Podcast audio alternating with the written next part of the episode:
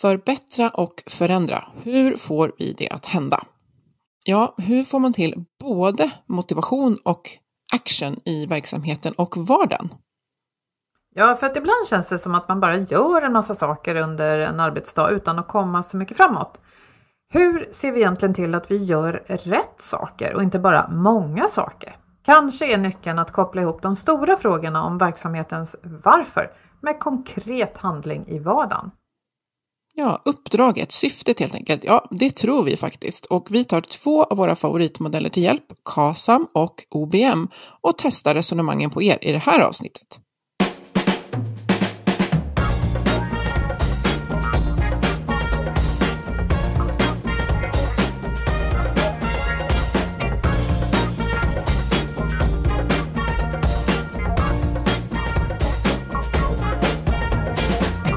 Du lyssnar på Health for Wealth. Det här är en podd om hälsa på jobbet.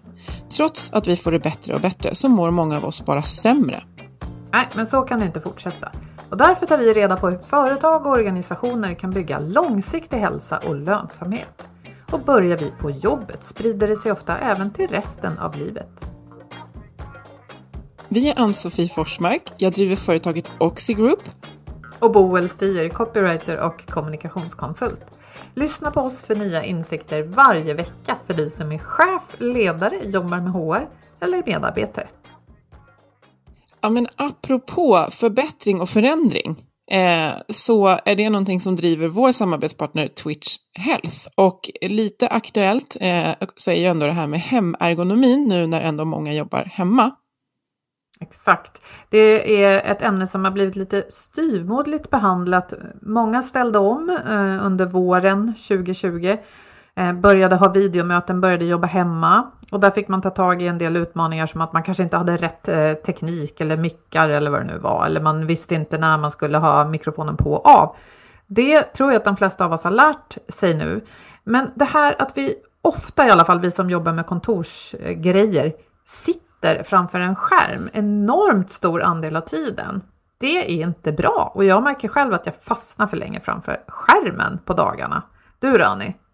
Nej, men det är samma sak och det är inte så konstigt för att det är faktiskt där som arbetet sker. Så att man ska inte, eh, liksom, eh, vi ska inte shama här att vi, att vi är framför datorn, för det behöver vi. Men däremot så behöver vi förstå att vi behöver på något sätt systematiskt eh, bryta in med rörelser och vi, där kan vi definitivt ta hjälp av varandra, men också av, ja, som, som Twitch Health, att ta hjälp att systematiskt få till det här. För att det är ju eh, som sagt kanske någonting som, som inte sker av sig självt, för vi behöver vara vid eh, datorn. Och en av Twitch Healths kunder, Embark, som är ett spelutvecklingsbolag, eh, de var ganska snabba och agila på att eh, tänka till kring det här och eh, skapade någonting som de kallar för Modern Ergonomics, Physical and Dig Digital Durability, alltså fysisk och digital hållbarhet. Och vad gjorde de, Boel?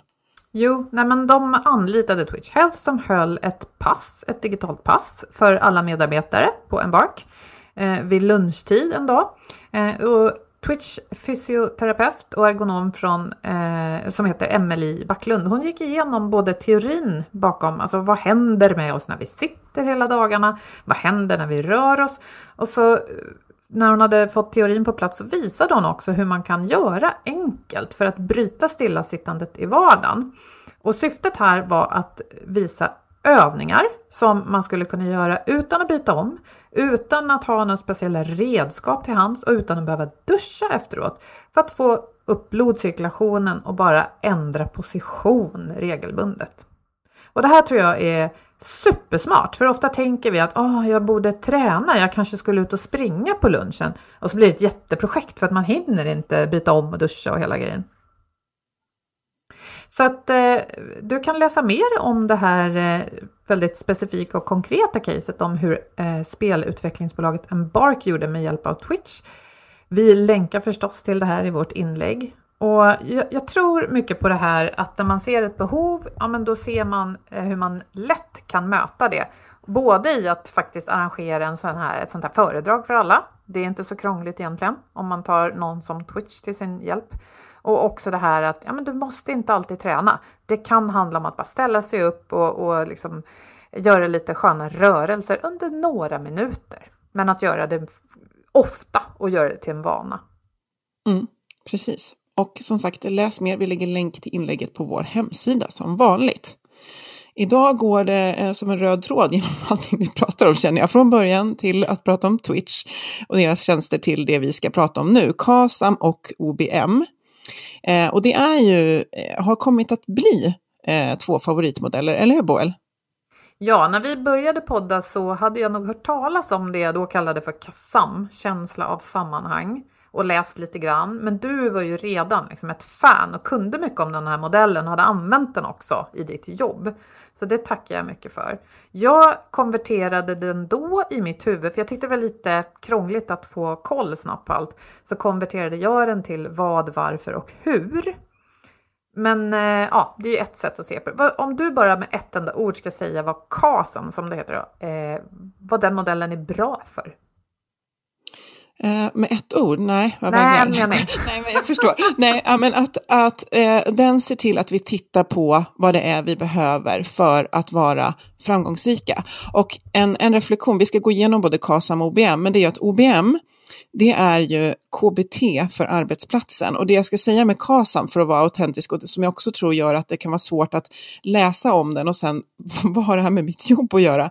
Det är just att den riktar ju sig eh, till individen. Den tittar på eh, individens förmågor att må bra. Men precis som att man då genom KBT som handlar om individens förmåga till att skapa förändring eh, har gjort OBM till en liksom verksamhetsmodell så har ju eh, Eh, jag och många andra tagit KASA-modellen till arbetsplatsen. Och vi pratade om det innan vi började spela in.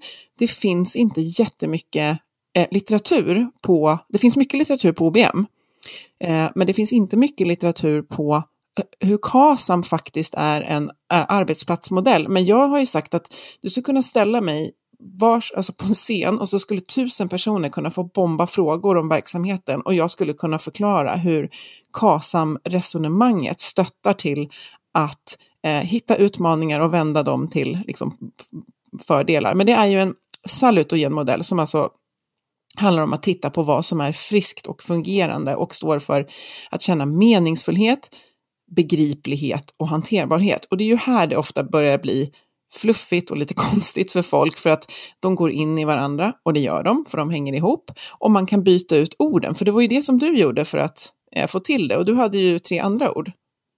Ja, för du, nu ska vi se, vad är det du säger? Du säger hanterbarhet, begriplighet och meningsfullhet. Ja, men då började jag med meningsfullheten och tänkte att ja, men det är ju varför. Vad, vad, är det vi, alltså, vad ska det här leda till som vi gör om dagarna? Det behöver jag som en motor för att må bra på mitt jobb och det kan man kalla för varför. Simon Sinek eller Simon Sinek eller vad han heter, han har ju varit väldigt poppis eh, eh, frontfigur för det här. Det behöver finnas ett syfte och vi behöver se det tydligt när, under vår arbetsdag för att det ska kännas ja, men just meningsfullt. Så de tyckte jag hängde ihop och sen vad sa du? Begriplighet det hänger ju delvis ihop med det här varför naturligtvis. Men jag tänker också begriplighet. Vad är det jag ska göra då? Vad. Eh, alltså om jag nu vill till exempel hjälpa människor, ja men säg att jag säljer vårdtjänster över nätet. Ja, okej, okay. eh, då är ju varför att, att få människor att må bättre. Här sitter jag med mina digitala resurser. Vad är det jag ska göra? Det kanske egentligen är ganska självklart om jag är eh, läkare eller sjukgymnast att jag ska utöva mitt yrke, men säg då att jag har tidspress. Have catch yourself eating the same flavorless dinner three days in a row? Dreaming of something better? Well, hello fresh is your guilt free dream come true baby. It's me, Gigi Palmer. Let's wake up those taste buds with hot juicy pecan crusted chicken or garlic butter shrimp scampi. Mm. Hello Fresh. Stop dreaming of all the delicious possibilities and dig in at HelloFresh.com. Let's get this dinner party started. Life is full of awesome what ifs and some not so much, like unexpected medical costs. That's why United Healthcare provides Health Protector Guard fixed indemnity insurance plans to supplement your primary plan and help manage out of pocket costs. Learn more at uh1.com. Many of us have those stubborn pounds that seem impossible to lose, no matter how good we eat or how hard we work out. My solution is PlushCare. PlushCare is a leading telehealth provider with doctors who are there for you day and night to partner with you in your weight loss journey. They can prescribe FDA-approved weight loss medications like Wagovi and Zepbound for those who qualify. Plus, they accept most insurance plans. To get started, visit plushcare.com slash weight loss. That's plushcare.com slash weight loss. Att jag har bara 20 minuter med varje, eh, varje patient. Då kanske jag ändå måste ha det här, okej, okay, vad ska jag fokusera på för att bäst kunna hjälpa den här patienten på 20 minuter? Är, är det liksom är det bra tolkat, ann Ja, det och vad du behöver veta. Du vet att du hjälper inte hundar på övernätet, du hjälper människor. Och eh, du behöver ha en viss liksom, kunskap för att klara av det, så att ditt sammanhang är tydligt för dig. Det är det här jag gör, men det här gör jag inte. Och då behövde du, som du var inne på, eh, liksom resurser för att klara av det. Och då kommer du in på ditt tredje hörn. Hur, huret då som är hanterbarhet. Men det tycker jag hörs på något sätt. Hur, det är det väldigt praktiska, konkreta som vi pysslar med. Och eh, vad sa du, hanterbarhet, ja, hantera det är att göra saker. Eh, och där antar jag att, eller antar, jag menar, nu, nu råkade det bli ett vårdexempel här, då är det lätt för mig i alla fall som inte jobbar med vård att tänka att ja men herregud, om jag är sjukgymnast, då vet jag väl vad jag ska göra om jag får en patient eh, i andra änden av mitt digitala samtal. Men eh, ofta är det inte riktigt så enkelt. Jag antar att jag skulle kunna börja med att utbilda patienten i hur en kropp fungerar för att hon eller han lättare ska förstå vad hon eller han ska göra. Men det kanske jag inte har tid för.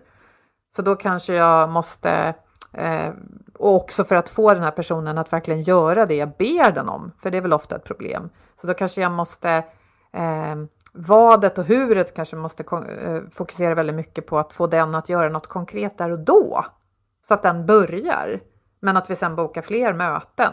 Jag vet inte, vad och hur hänger ju också ihop rätt mycket.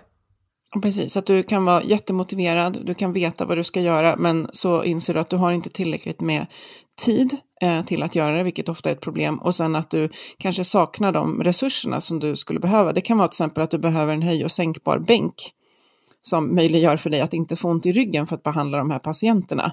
Eh, det är ju också ett hur. Och eh, du sa varför vad och hur. Och jag och även i Oxigroup där vi använder KASA-modellen, använde eh, använder att känna engagemang, att ha tillräckligt med eh, kunskap och kompetens och tydlighet i organisationen är alltså begripligheten. Och sen hanterbarheten, det är att vi ska ha tillräckligt mycket resurser både i eh, alltså fysiska resurser, men också i antal personer, eh, vilket också korrelerar med att ha tillräckligt med tid, men sen också min, eh, min ork, alltså min personliga ork är också en resurs som kan tryta.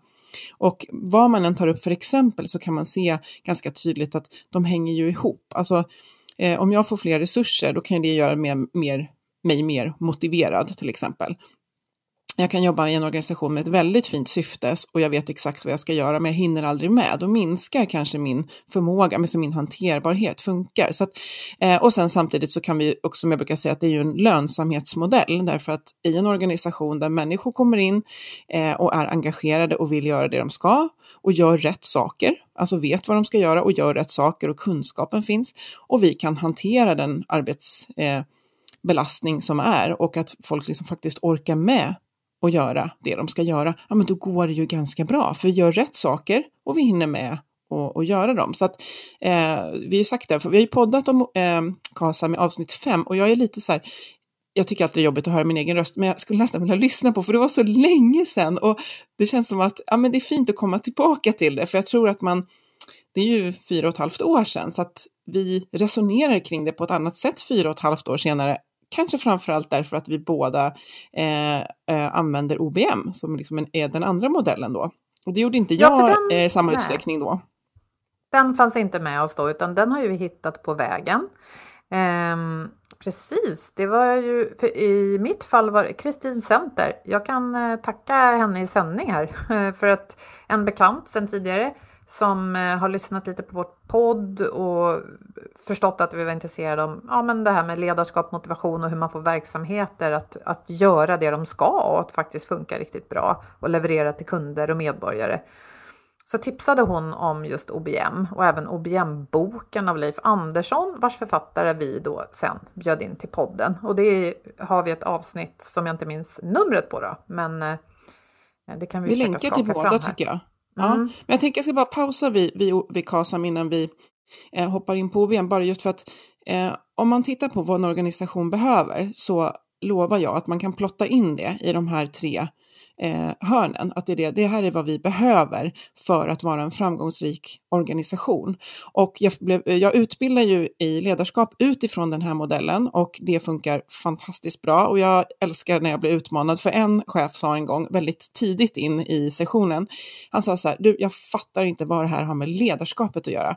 Och då sa jag, jättebra, därför att det du gör som ledare, det är att hjälpa dina medarbetare att öka sitt KASAM, alltså öka antingen tydlighet, kompetens, kunskap.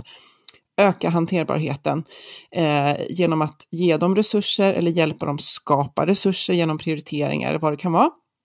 Och sen så sättet du leder på påverkar ju om vi känner engagemang. Om du ger feedback på när de anstränger sig, eh, har förändrat ett beteende, så ökar motivationen. Om du berättar att det här vi gjorde förra veckan, det har gjort att vi närmar oss det här, vi har hjälpt fler kunder. Så att vi hjälper varandra och våra medarbetare att öka sitt KASAM. Så därför är det en superstark ledarskapsmodell. Så att det är liksom KASAM förklarar vad och OBM förklarar hur vi kommer dit.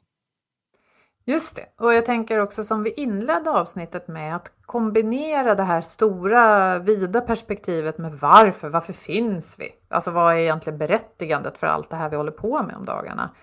Att koppla dem, som kanske kan vara en ganska stor fråga för vissa, eh, syftet alltså, med de praktiska görandena i vardagen. Det är väl där också nyckeln är. Att vi inte å ena sidan då fastnar i ledningsrummet, att, att eh, ledarna bara pratar med någon fluffig powerpoint och aldrig liksom upprättar någon riktig kontakt eller förståelse för vad alla håller på med ute i verksamheten. Men heller inte att springa som i ekorrhjulet, eller hamsterhjulet kanske man ska säga, att bara, ja men nu fortsätter vi göra det vi alltid har gjort och eftersom eh, vi upplever ett hårt tryck från omvärlden så springer vi ännu fortare. För då reflekterar vi aldrig. Så någonstans känns det som att de två nivåerna behöver alltid finnas med för en mm. framgångsrik verksamhet. Ja, Precis, och så OBM då, det är ju ett sätt att tillämpa beteendeanalys och eh, inlärningspsykologi, framförallt alltså vuxen inlärningspsykologi, på arbetsplatsen.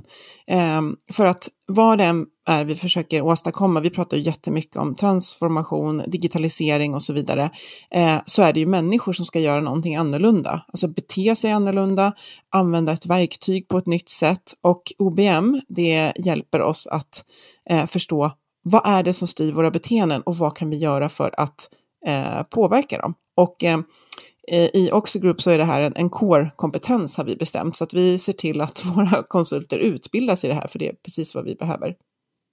Mm. Och jag går själv en utbildning i det just nu också, så ja. det, det ligger oss nära båda. Ja, men verkligen. Eh, och man säger ibland lite slarvigt, eh, jag tror inte att någon som forskar om organisations, eh, organisationer och beteende skulle säga så, men man säger ibland lite slarvigt att ah, men det är som KBT för organisationer. Men bilden där är väl ändå lite bra att vi, vi, refer, alltså, vi refererar till KBT som många känner till, som är ett sätt att få individer att hantera hinder, eh, ja, hinder som hindrar dem att liksom, leva sitt liv som de vill och må bra. Och det här är ju då ett sätt att hantera hinder för att en organisation ska må bra. Eh, och de här hindren är ju ofta den här sista pusselbiten. Man har dragit upp de stora planerna, man har visionen på plats, man har workshoppat och, och diskuterat och så säger man nu lanserar vi det här nya eller vad det nu är. Och så blir det liksom ingen förändring. Och, och, och Ansfi, det här det kan ju oftast, upplever jag i alla fall, Eh, det kan ofta framstå som att ledningen eller cheferna säger medarbetarna vägrar. De fattar inte eh, eller de orkar inte eller jag har sagt till dem att göra på det här nya sättet och det händer inte. Och det blir ju lätt lite så här föraktfullt, ungefär som att medarbetare är lite dumma i huvudet och att det bara är chefer som förstår hur saker ska hända. Hur hjälper OBM här? Nej men precis, den förklarar ju, då kan man ju titta på om man använder den här modellen som jag antar att vi kommer att prata om, 4F eh, gillar du att använda och jag säger DICOM, eh, att, att man kan inventera lite i den och se vad är det här då som, som brister, vad är det som saknas? Och det vi har lärt oss mer och mer av, av forskningen, det är ju att eh, om, jag älskar mina metaforer, men det här med att vi kan servera ett smörgåsbord som jag tycker att, men jag har ju bjudit in till att Boel kan komma och äta här. Ja, men när Boel gjorde det, vad gjorde du då?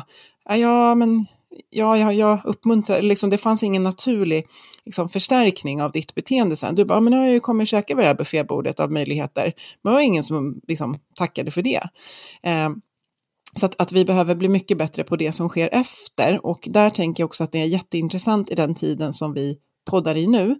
Eh, och det, vi ska inte generalisera att alla leder på distans, för väldigt många verksamheter i samhället eh, fortfarande verksamheten på plats fysiskt. Men de som leder på distans kanske har svårare att se nu när det här eh, beteendet som vi vill att medarbetarna ska göra genomförs. För det kanske genomförs hemma vid ett matbord och jag sitter vid min dator vid ett annat matbord någon annanstans som chef och får liksom stämma av med dig på fredag, Boel.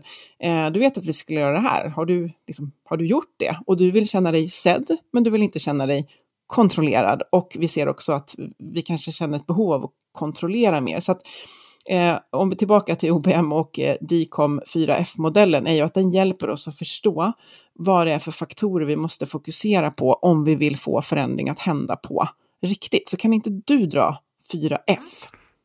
Ja, och jag tänkte bara också eh, konkretisera och definiera. OBM ja. står det för Organizational Behavior Management, alltså det fokuserar på beteenden i en verksamhet. Modellen eh, kan användas för att göra en analys och se vad som påverkar de beteenden vi gör idag. Och det kan också, som jag tror du nämnde, användas om vi vill göra en förändring för att se om vi har hittat rätt väg. För att, eh, det var lite som du var inne på, om man ska suga ut bara russinen ur kakan här och det jag har tagit med mig i alla fall, det är ju det att ett beteende som aldrig förstärks och förstärkning kan vara till exempel att jag, jag ger dig återkoppling. Och, och, antingen så applåderar jag dig och klappar dig på axeln och förklarar varför jag tycker du gör ett väldigt bra jobb. Och eller så berättar jag varför du kanske körde i diket och hur jag kan hjälpa dig att komma upp ur diket. Så att utan att uppmärksamma vad medarbetare gör och förstärka, alltså återkoppla bland annat, ja då kommer ju inte så himla mycket att förändras. Jag tänkte, vi skulle nästan ju... kunna Nej, eh, fortsätt. Jag tänkte sen ska vi ta ett konkret exempel som jag bara kom på nu, just för det är så tydligt det du säger. Ja, ja så att egentligen är ju det kärnan i OBM skulle jag säga. Och det jag hajade till på när jag första gången läste den här boken om OBM, det var ju just hur, hur mycket det kräver, som du var inne på, att chefer och även kollegor, för att vi leder ju varandra, behöver vara närvarande i varandras arbetsvardag. Och om man tar exemplet med att jag försöker få min son att bädda sängen. Om jag aldrig efterfrågar eller kollar om sängen är bäddad så kommer han troligen inte att bädda den. Eh, om jag bara skäller på honom för att han inte har bäddat sängen så kommer han att tycka att det är världens tråkigaste uppgift och att jag är världens sämsta mamma. Så att här är utmaningen. Jag skulle behöva, för att göra det här bra, och det gör jag inte ännu, jag skulle behöva kolla varje morgon om sängen är bäddad. Jag skulle behöva ge honom cred mellan 5 och 12 gånger för att sängen åtminstone är halvbäddad innan jag riktigt kan kritisera honom för att jobbet inte är gjort. För annars går han i försvar, hans motivation sänks och han kommer inte göra det. Och det här är ju jättesvårt, bland annat på distans. Ja, men så viktigt liksom att, att, eh, att inse. Jag har ju samma, föräldraskapet är ju en fantastisk källa för att, att testa. Eh, jag har, liksom så här, note, note to self igår när vi har bestämt att du går från kompisen 16.30 för att vara hemma 16.45 och eh, det var nästan liksom Nobelfest då när hon kom in genom dörren 16.45 nu funkade det jättebra, du gick 16.30, du är hemma, det här, det här är helt fantastiskt, det här är perf- jättebra. Och hon bara okej, okay, yes. Jag bara, jag bara, I'm just practicing OBM. Men jag tänkte på exemplet med ett, ett beteende som förstärks, just att som du säger, vi tänker att vi pratar om att vi använder det för att förändra, men också för att inventera vilka beteenden är det som blir förstärkta i den här organisationen. För det förklarar ju varför saker och ting är som de är. Tänk, det här med mejlandet är ett klassiskt. Att om vi har sagt att vi inte ska mejla varandra på helgerna, men jag som medarbetare mejlar dig och du är min chef och så får jag svar, tack, eh, tack Ansfi, alltså tack jättebra, eh, på en söndagkväll. Då förstärker ju du mitt beteende att mejla dig på, på söndagskvällen. Och, och, och sen så kanske vi på måndagen säger så här, ah, ja men vi försöker undvika att mejla på helgerna. Och jag har precis blivit så otroligt förstärkt av min chef i att jag levererade ett svar på en fråga på söndagen. Om du istället skulle svara så här, tack så jättemycket, men det här mejlet hade jag mycket hellre sett, eh, eller inte ens svarar och tar upp med mig på måndagen. Att jag fick ett mejl av dig igår och jag vet att vi har pratat om att vi ska inte mejla, alltså Eh, vi, det är det där, att inventera, vad är det för beteenden som förstärks här? För att vi kan säga att ja, men det är inte bra att göra si eller så, men så tittar vi på den direkta eh, bekräftelsen man får av det beteendet. Ja, men det går ju snabbare då när vi struntar i att göra X, Y, Z. Alltså att där behöver vi gå in och jobba med en beteendeförändring. Ja, exakt. Och allting är ju inte bara positiv återkoppling heller, utan om vi till exempel har mobbande och obehagliga beteenden på en arbetsplats och ingen någonsin säger ifrån utan låter det hända, då är det samma, samma sak som att faktiskt förstärka det. Det kommer eh, ingen, ja, ja, det kommer ingen, ja, det är inte riktigt att förstärka, det, det är fel, men en icke-reaktion är ju också en signal om någonting. Och det är ju det som är viktigt att förstå. Det handlar inte bara om att stå på ett möte eller skriva ett dokument att här är vi schyssta mot varandra och här mejlar vi inte på helgerna.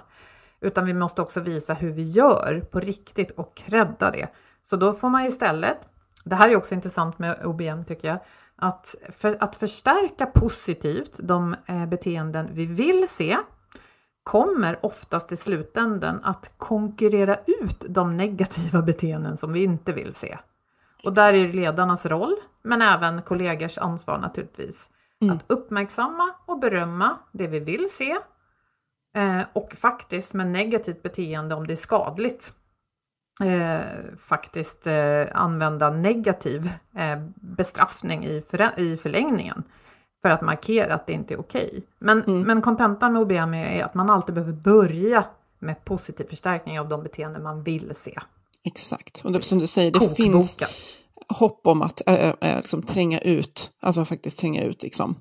Äh, dåliga. Och sen tänker jag också att det finns ju en till modell inom ABM, äh, oh, ABM, OBM som heter ABC som också också ett hjälp att identifiera, men vad är det som aktiverar att jag går till skåpet på kvällen till exempel och vilket beteende utför jag och vad blir konsekvensen och, och det hjälper att identifiera, men här ser vi vad vi kan gå in och, och jobba med en förändring. Men jag tänkte som ett, som ett exempel då, om man skulle vilja koppla ihop eh, KASAM OBM Eh, känner du att vi har vi presenterat modellerna?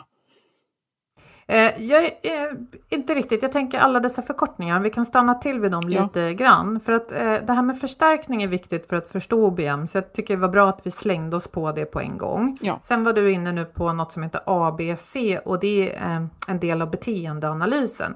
För att ja. om B där i mitten står för beteendet så finns det alltid ett A, någonting innan, det heter på det kan heta antecedent till exempel. Ja, någonting som föregår beteendet. Mm, aktiverar ja. Det är någonting som triggar det här beteendet och beteendet får också en konsekvens. Så att se ett konsekvensen, det var det vi pratade om alldeles eh, nyss när vi pratade om positiv förstärkning eller att faktiskt negativt bestraffa. Det finns lite olika, det finns en hel skala där, men att eh, det handlar ju om att konsekvenserna på våra beteenden bygger våra vanor och till slut lär vi oss att det är så här man gör här. Även av det som egentligen inte det talas om så mycket, utan att om chefen låter mobbaren fortsätta, då har vi lärt oss att det är så här man gör här. Exakt. Och för att kunna bryta det här måste man ju gå in och jobba med både konsekvenser och också så att vi lär oss eh, att trigga en annan typ av beteenden. Men, men då kan vi zooma ut, tänkte jag. Och du, du pratade innan om några andra förkortningar de fyra F till exempel, eller mm. DICOM på engelska. Det här är en del av OBM och man kan prata om dem på engelska eller svenska. DICOM då på engelska, vill du berätta vad de står för? Ja, D står för direction, alltså eh, direktion. Vilket håll kan man säga direktion? Eh, vilket håll ska vi åt? Alltså vad är det för någonting vi försöker uppnå här? Vad är det konkret beteendet eh, eh, det här ska leda till? Och Eh, C står för att ha kompetensen att utföra det. Jag måste ha kompetensen att utföra det. O står för opportunity, alltså det måste finnas möjlighet. Och det här jag vet, det här är lite samma som i KASAM, att man blandar, men vad är skillnaden? Ja men kompetensen är att jag vet hur jag ska göra, till exempel, eh, jag brukar ta en exemplet med brevbäraren. Jag vet att jag ska gå in i den här porten, Eh, och sen så eh, till exempel har eh, någon ändrat koden. Alltså då finns inte opportunity att komma in fast jag har liksom kompetensen. Nu kan man säga att koden är en kompetens också, men att möjligheten finns inte. Till exempel, jag har kompetensen att veta hur man styr upp ett väldigt bra möte med agenda så alla får prata. Eh, men eftersom min chef eh, kör över agendan hela tiden för han eller hon har något viktigt de vill ta upp, så försvinner opportunity som ofta liksom är kan jag se i många fall, så här, kulturellt liksom, betingat. Eh, och sen M, det är ju, är det motiverat att göra det här beteendet? Eh, och det handlar ju mycket om vilka typer av konsekvenser som uppstår när jag utför det. Och det är självklart så att motiverat kan ju också handla om det som vi pratade om, att eh, finns det, alltså, blir jag uppmuntrad att göra det? Men vad händer också när jag har gjort det? Och det är där vi ser att vi behöver lägga ofta mycket mer krut. Och det här är ju 4F på svenska. Ja, precis. Och då heter det färdriktning, det här du var inne på med direction, vart ska vi? Och det är ju egentligen, tycker jag, då väldigt mycket varför. Alltså varför gör vi det här? Det ja. finns ett syfte med det. Eh, F nummer två är att ha eh, färdigheterna. Och det är ju samma som kompetensen. Att vi faktiskt har möjlighet, alltså vi har utbildning eh, och den, den eh, konkreta kunskapen i det vi ska göra. F nummer tre, det är ju förutsättningar. Samma sak som på engelska då, opportunity. Ja, men har jag inte nyckeln till det här rummet jag skulle städa så är det svårt att städa det även om jag vet precis hur jag ska göra. Och till slut, eh, det sista F, ja men det är ju förstärkning. För det är de här förstärkningarna som motiverar oss att gå eh, åt det ena eller andra hållet, att göra det ena eller andra beteendet. Jag tycker det är intressant att titta på de här fyra F eller DICOM, alltså bara den förkortningen ibland väldigt snabbt när eh, företag och ledare som jag jobbar med pratar om just förändringar eh, som kanske inte alltid händer. Att man har varit uppe på färdriktningen och pratat om varför man ska göra det. Man har i alla fall ofta kollat att eh, medarbetarna har färdigheter, men man har kanske inte riktigt funderat på om de har färdigheter i det här nya sammanhanget utan man tror att de ska översättas eh, helt automatiskt till ett nytt sammanhang. Eh, och förutsättningar brukar man tappa helt. Till exempel att eh, man vill att folk ska göra saker på ett nytt sätt, men det finns inte tid till det, till exempel. Så att medarbetarna undrar, jaha, när 17 ska jag göra det här då? Och då blir det enklast att bara fortsätta som vanligt. Och så är det ju svårt med förstärkningen om inte ledare befinner sig i vardagen där medarbetarna är. Nej, och vi, vi, ska inte, vi kommer inte gå in så mycket djupare på det idag, men det är också så att förstärkningen kommer i olika fall. Alltså en grej kan ju vara att jag testar att sitta på ett nytt sätt och bara gud vad skönt för ryggen det här var. Alltså det kommer naturliga förstärkningar eh, och de har olika liksom, tyngd, alla spelar roll och vi behöver olika typer av dem. Men det, det kan vi podda om en annan gång tycker jag och ta exempel om. Mm. Men du som är ute och jobbar med de här modellerna dagligen, Eh, vad skulle du säga nu, om man har lyssnat på det här, det är ju väldigt mycket bra modeller och man kan få eh, mycket bra insikter av det. Men det kan också bli väldigt stort. Eh, vad skulle du säga att man ska börja? Man måste börja någonstans. Jag skulle säga att nästa, nästa möte. Alltså nästa möte, det är så eh, klockrent, för det är där det ofta liksom behövs. Så jag tänker när vi släpper det här så har vi poddat med, eh, med Henrik Eriksson, eh, som jag har pratat om, vad, vad gör Sveriges bästa verksamheter? Ja, de, eh, de har säkert stora förbättrings och förändringsresor, men det de framförallt gör är att de, de gör små förbättringar i vardagen som får väldigt stor effekt. Så att utifrån det så tycker jag för det första att man ska avsätta eh, tid till att ident alltså inventera organisationens KASAM eller kanske gruppens KASAM. Alltså vad är det jag vad är det vi i den här gruppen försöker göra? Varför är det viktigt? Vad är syftet med allting vi gör? Vilken typ av kompetens och kunskap behöver vi? Vilka roller har vi? Hur ska de vara tydliga gentemot varandra? Det finns mycket, det finns frågebatteri man kan skapa på KASAM.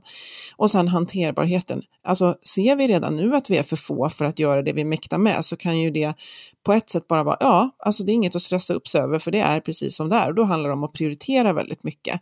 Eh, och sen vad är det som ökar min liksom, hanterbarhet? Så att man kan inventera sin egen KASAM och gruppens KASAM. Eh, men sen det här med att faktiskt liksom, testa en liten förbättring, då kan man ju ta eh, den här DICOM-modellen, kanske skriva ner den på ett papper eller 4F då, och så kan man bara, eh, eller vad ska man säga, eh, eh, följa nästa möte och se vad är det som händer. Eh, så här, finns det en tydlig färdriktning i det här mötet? Ja, det kanske det finns. Vi ska avhandla det här ämnet och diskutera det. Bra. Eh, finns liksom kunskapen om hur man driver ett bra möte när vi kanske sitter via Zoom eller vad det kan vara. Eh, och sen så, ja det kanske finns de här två bitarna, men förutsättningarna finns inte för det är någon som alltid tar över och pratar om andra grejer. Eh, och sen om vi skötte oss på mötet och höll agendan, är det någon som liksom, eh, hur känner vi att vi förstärker det? Eh, förstärker vi varandra och säger så här, vilket bra möte vi hade, eh, vad tar vi med oss från det här eller någonting? Så att man kan ju börja med någonting litet. Man kan också börja med någonting hemma vid om man har ett beteende som man tycker inte hjälper i det långa och bara inventera vad är det som får mig att göra det här beteendet? Vad är det som triggar det? Och vad är det för belöning jag får?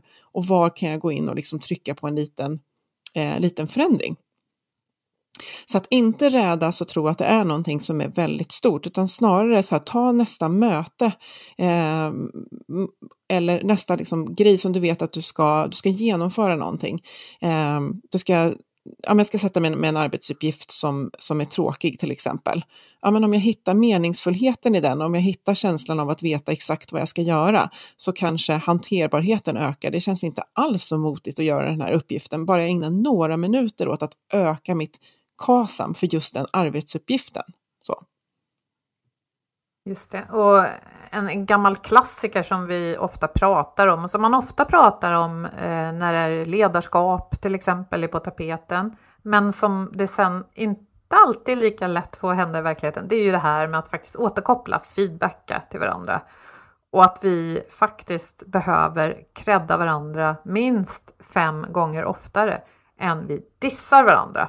Även om disset kan ju komma i en vänlig och schysst och utvecklande form som konstruktiv kritik.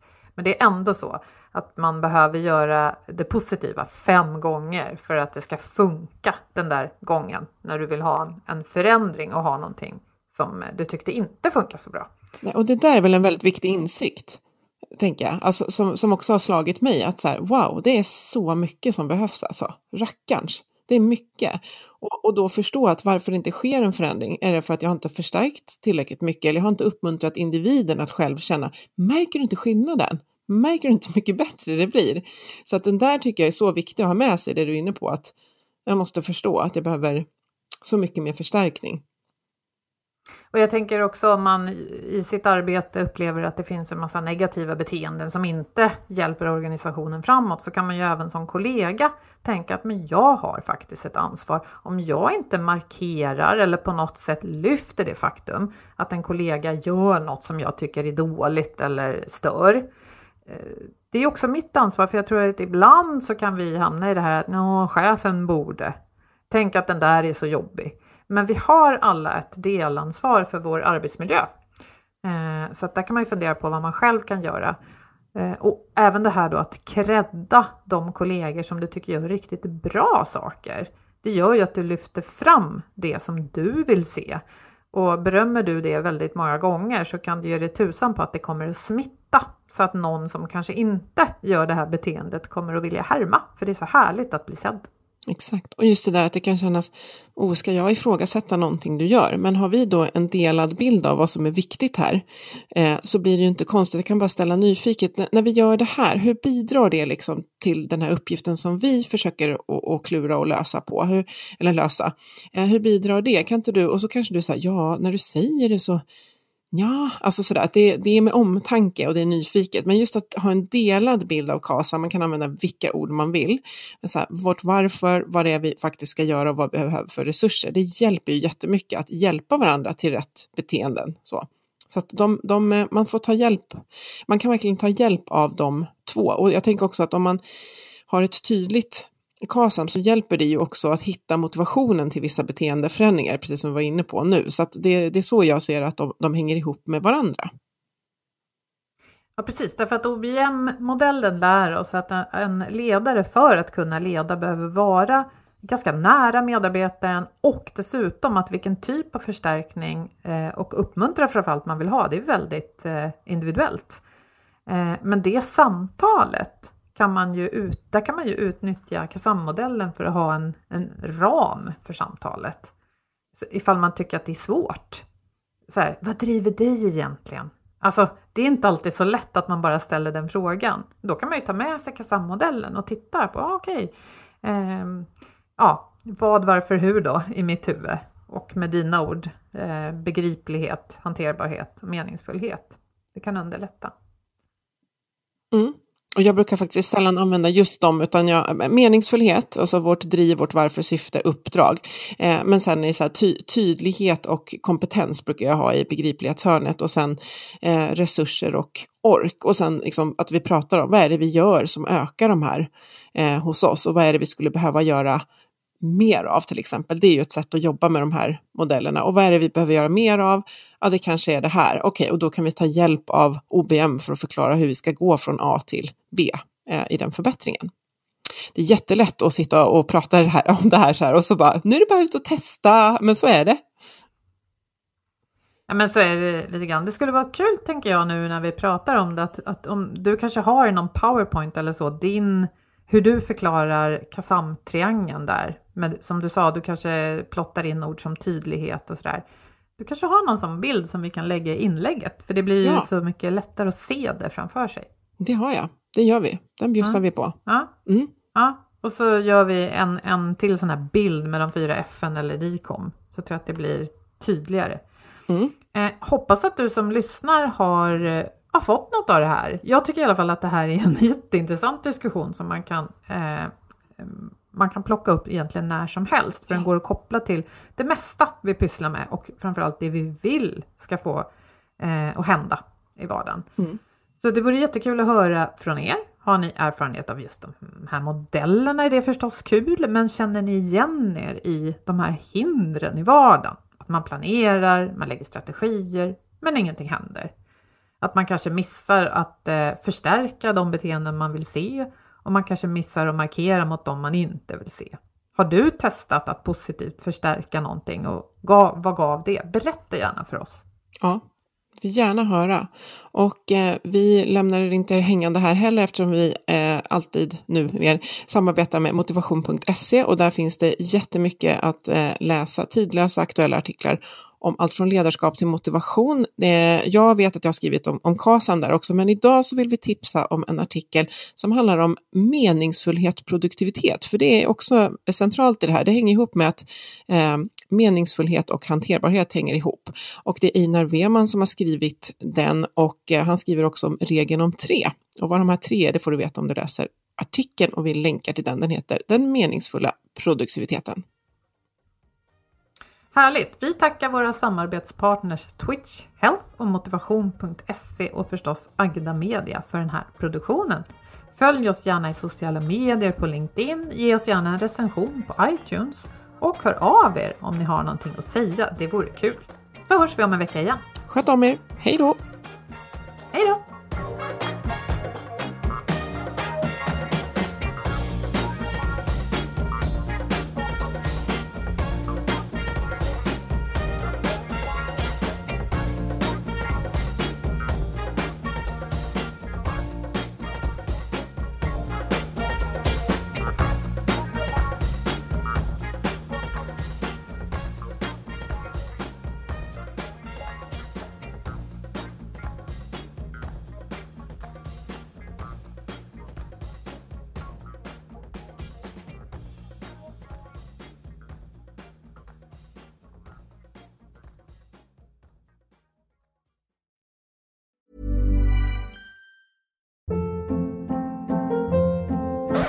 Up. What was that? Boring. No flavor. That was as bad as those leftovers you ate all week. Kiki Palmer here, and it's time to say hello to something fresh and guilt-free. Hello Fresh. Jazz up dinner with pecan-crusted chicken or garlic butter shrimp scampi. Now that's music to my mouth. Hello Fresh. Let's get this dinner party started. Discover all the delicious possibilities at hellofresh.com.